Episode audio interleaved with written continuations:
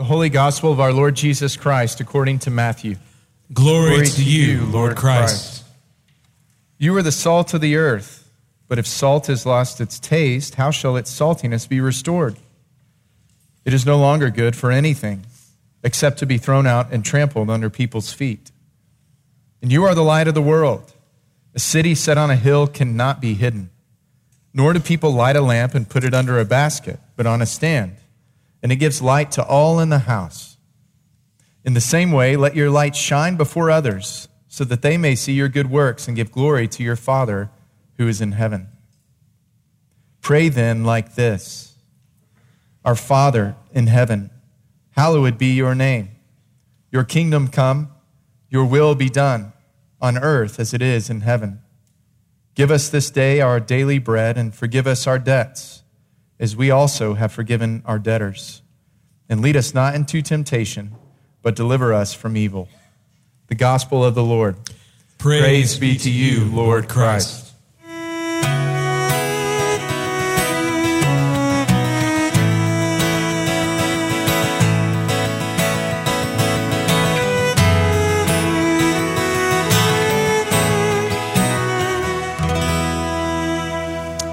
Morning. Thank you for joining us here this morning. Will you please pray with me? Father, we ask now as we come to your word that you would send your Holy Spirit. Your Holy Spirit would take your words down to the very bottom of our souls and that your name might be great in our minds, in our meditation, in our hearts, in our lives. We pray that now and that my words, the meditation of all of our hearts be pleasing and acceptable in your sight. Lord, you are our rock and our Redeemer. Amen. We've been going through the Sermon on the Mount, and, uh, well, rather, we're going through the Lord's Prayer that's found in the Sermon on the Mount in Matthew. Last week, Tim talked about the grounds for all of our prayer, in that the first words of this Lord's Prayer are Our Father. That we come as sons and daughters adopted to God the Father through the work of Jesus Christ. And this morning, we come to the very first ask from the Lord's Prayer, the first petition that we make of God in the Lord's Prayer that Jesus leads us into and it is hallowed be your name. Hallowed be your name. Hallowed. We don't really use that word very much anymore. Perhaps you're familiar with it from Harry Potter, the Deathly Hallows. But we don't hallow, use that word anymore, but we certainly hallow things still. Hallow means to treat something as significant, worthy, weighty, sacred, and ultimate. We hallow days, for example, anniversaries and birthdays. A couple weeks ago was Aaron's mom's birthday, and this April will be three years since she passed away, since she died. And so we hallow that day on her birthday. I go and get some sunflowers, which was our mom's favorite flower. We put them in the house, and we mark that day as significant and weighty. And that's what we're doing. The Lord instructs us to do in the Lord's Prayer and in our prayer to first ask in our prayers and in the Lord's Prayer to hallow God's name. First thing he says, God's name would be significant weighty, and sacred. This morning, we're going to look at why Jesus begins here, why this is the first ask in prayer, and also what it means. So, two things this morning gravity and a name. Gravity and a name. I don't know if you know this about me, maybe you do, I don't know, but I love science fiction. I'm reading uh, Isaac Asimov's Foundation series right now, and I love Star Wars and Star Trek. I love Firefly and The Expanse. And I guess I know what you're thinking. Bears beets Battlestar Galactica. what a nerd. And that's true, but really, Battlestar Galactica is an excellent sci fi series. And if you really, I mean, you should really watch it. It really is the best. One of my favorite images, though, from science fiction is the image of a starship floating around a planet, being suspended in the gravitational pull of the beauty and magnificence of a planet. That image has always captured my imagination does nothing for Aaron, so we usually watch Simpsons. But, you know, I'm thinking about gravity in relationship to this word hallowed today. Because as many of you know, the word here, hallowed, is related to the Hebrew word for glory. As Tim has mentioned many times, the Hebrew word for glory is this word kavod, and it means heavy, weighty. Something that's glorious in Hebrew is something that is significant, weighty, and heavy. And when we hallow something, we are giving it more weight, more significance. So you see the connection to gravity, don't you?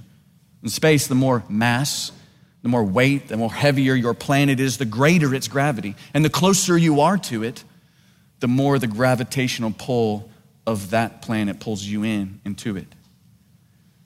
You know, everyone has a gravitational center of their soul. Do you know that? How do we find out what a gravitational center is? Well, what are your thoughts constantly orbit around? What do you find yourself daydreaming about? In the quiet of the morning or the evening as you're about to sleep, where does your mind go? Your portfolio? The attention of another person? The next move in your career? Your health? Your beauty? Your fading beauty? Your place among your friends? Your next vacation? Your kids' success? We all have a gravitational center of our soul, and prayer especially Prayer illuminates to us what that gravitational center is. Why? Because prayer is often very difficult to do consistently, isn't it? But when is it not hard to pray? When is it easy to pray? When is it easy to come to God and bring Him our requests? When is it sometimes easy to pray almost all day? When our gravitational center is threatened. Then prayer comes quickly and easily to our mind and to our lips. Lord, please help me get this promotion. Lord, please don't let anybody find out what I did so I don't lose my reputation. Lord, don't let me be sick. Please help my son get on that team. When our real gravity is threatened, then we come to God easily. The point here is not that we shouldn't ask about these things from God. God wants us to ask about these things. In fact, later on in the Lord's Prayer, as we're going to find out, He will lead us to ask for our needs, for our daily bread, for forgiveness, for reconciliation. But that is not, notice, the first ask that Jesus gives us in the Lord's Prayer. Not the first thing to ask about. Instead, the first thing is not for our needs, our health, or even our forgiveness, but it is for Him and for His name becoming the ultimate thing in our life becoming our real center of gravity, the thing on which we and the world orbits around. So, why does Jesus begin here and ask us to begin here in our prayers, and worship and adoration of God? Because unless we begin here, I think, unless we begin here, all our petitions and asks and prayer are going to be shaped not by God, but by these other sources of gravity in our life. And we will begin to move from praying to God to doing what Tim talked about last Sunday, where we begin using God in our prayer. For example, about forgiveness.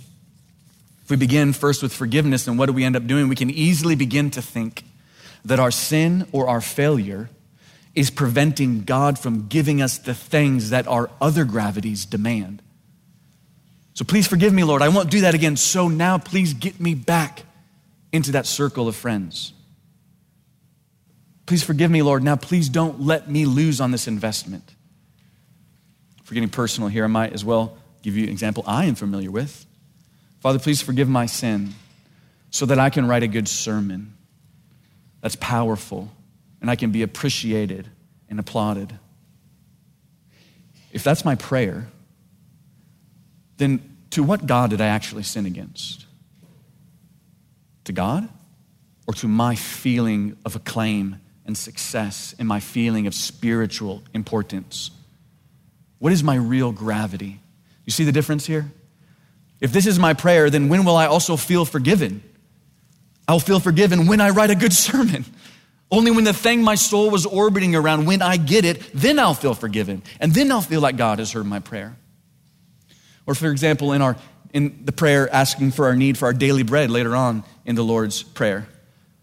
Notice the prayer is for our daily bread, our basic needs. You know, not our daily uchi, not our daily latte, but the most basic thing. Bread is the basic thing of a meal. For our daily breads.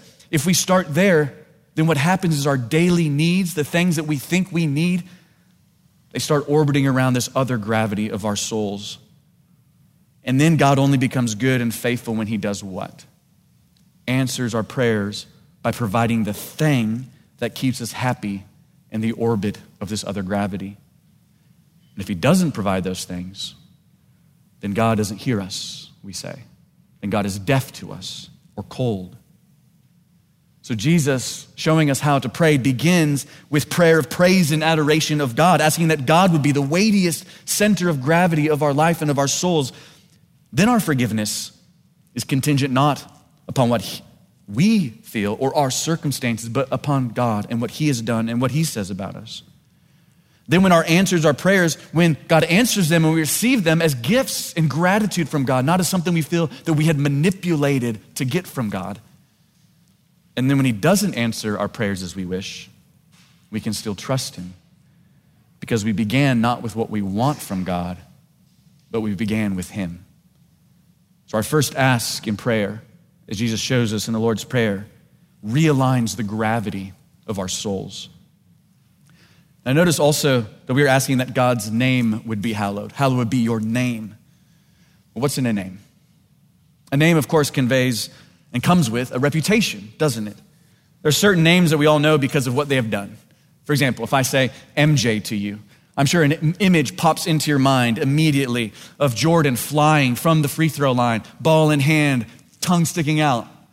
And I'm sure you see, if I say the word tiger, you see a red polo shirt and a fist pump holding a putter.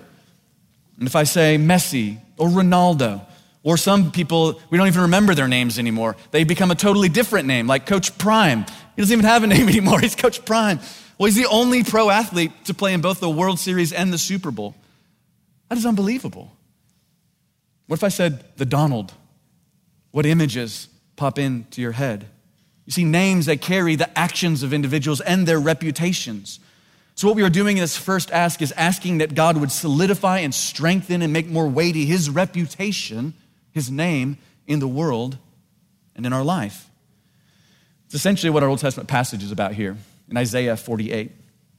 Remember the context of Isaiah. God has sent Israel out of the land in which they lived into exile into the land of Babylon because here in verses 1 and 2, and also verse 8, of Isaiah 48, we find out why. Israel, who was named by God, who swore by God's reputation, who confessed God, who sheltered themselves in God's city and under God's name, they stayed themselves there. In other words, they took God's name upon themselves and his reputation upon themselves. And indeed, God gave them his name. But what did they do? Verse 8 they dealt treacherously with God, they rebelled against him. In other words, they used God. They dishonored him and his reputation. They claimed his name, but what did Israel do? They worshiped other gods and said that other gods were the reason that they were getting all the things that they were getting in life, that they were the real source of life instead of God himself. They took God's name and his reputation and dragged it through the mud. But here in chapter 48, God is saying, you'll notice something new to the nation of Israel.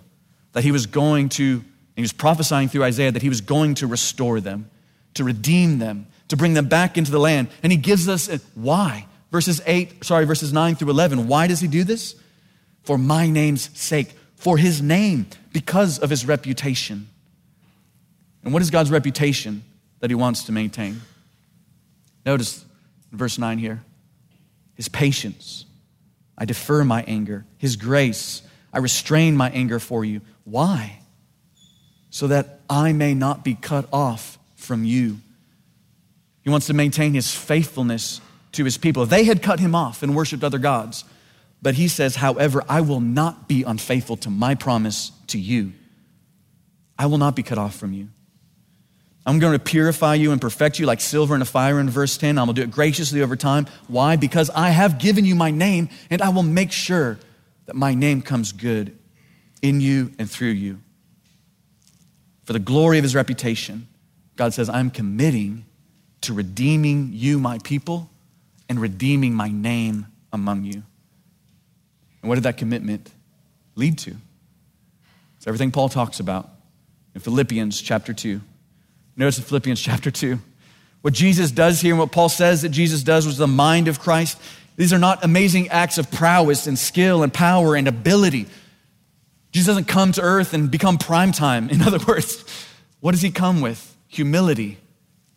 Verse 6 He was not orbiting so tightly around his own glory in heaven with equality with God that he could not let it go. Rather, what he does is he empties himself to become what?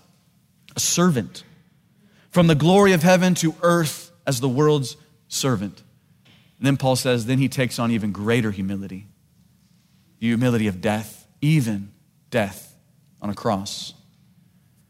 Crosses are pretty ubiquitous for us. We've got a cross right here, and crosses on each of these, and crosses over here. I'm sure many of you are wearing cross necklaces. I'm sure you've seen many people with cross tattoos on. But we often forget what a cross actually is it's an instrument of public torture and humiliation. In fact, I don't know if you know this, but the early church was very reluctant to use the cross as a symbol in anything that they did. Certainly in their worship spaces, they much preferred Jesus as a good shepherd with a sheep over his shoulders carrying his people because they were so close to crosses, they knew what crosses meant. if you were hung on a cross, your reputation was shot. You were dying in pain on some trash heap outside the city, defeated, a loser, forgotten.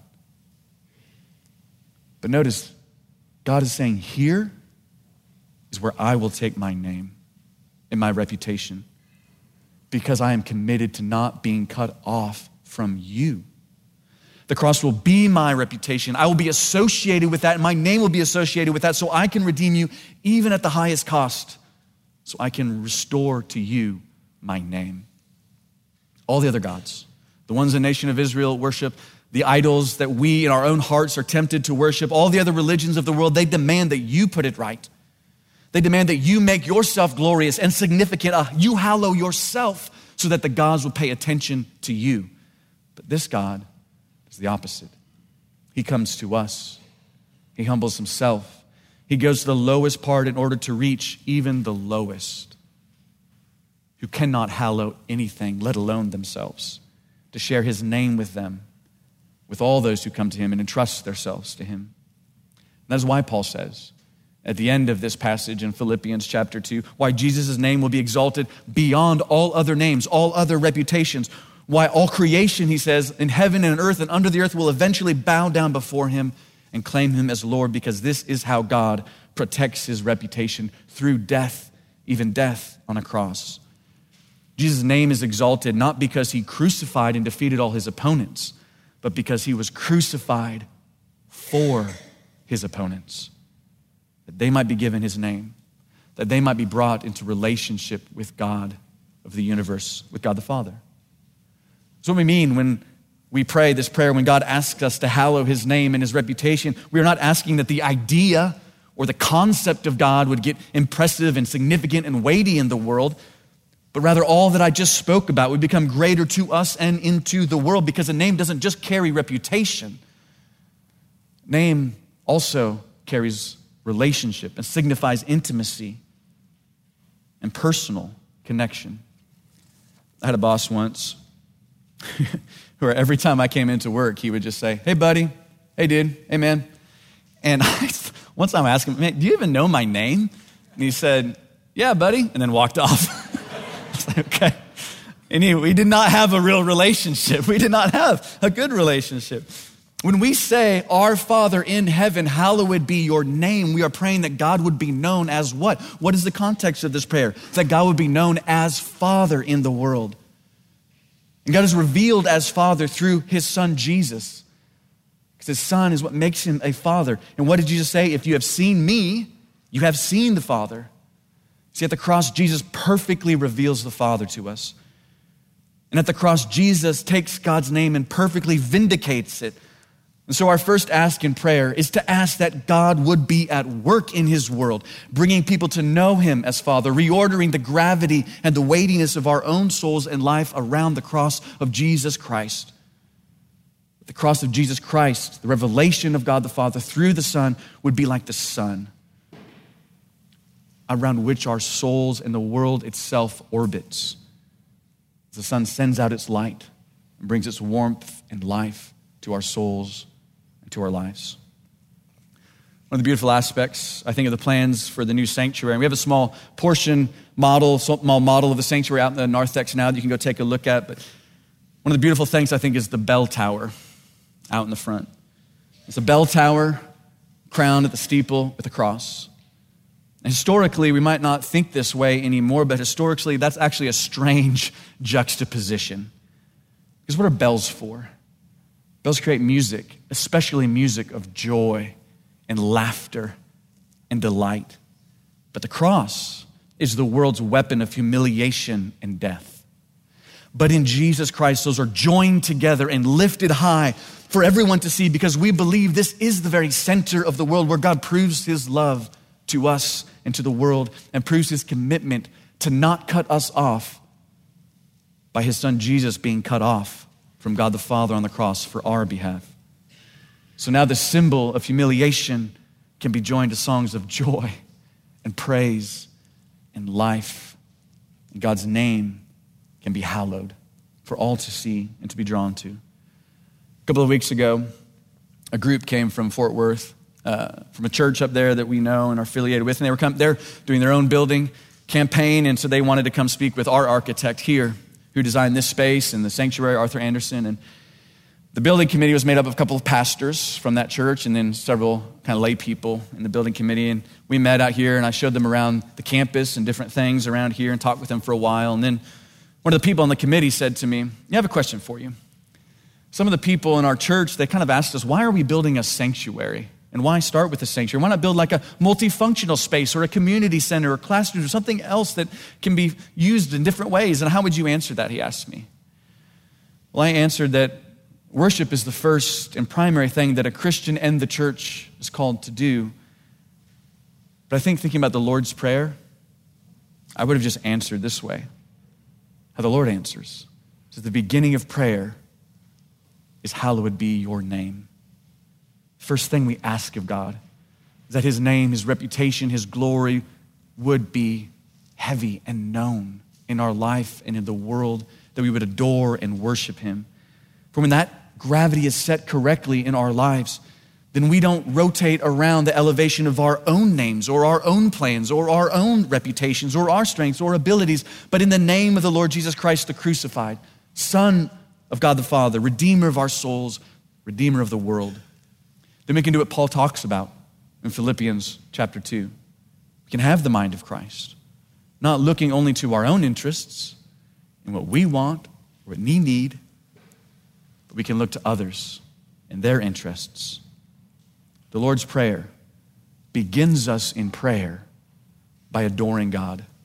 It begins us in the sanctuary, where we might be captured into the gravitational pull of the goodness and glory of God, and we can bring others towards and around him, to be warmed by the light of his gospel in this place, here in Austin, for the city of Austin, to spread the light of the good news of the gospel of God all over the city and the world, and for future generations, even in this exact place. And so we pray, Hallowed be your name, for your name's sake.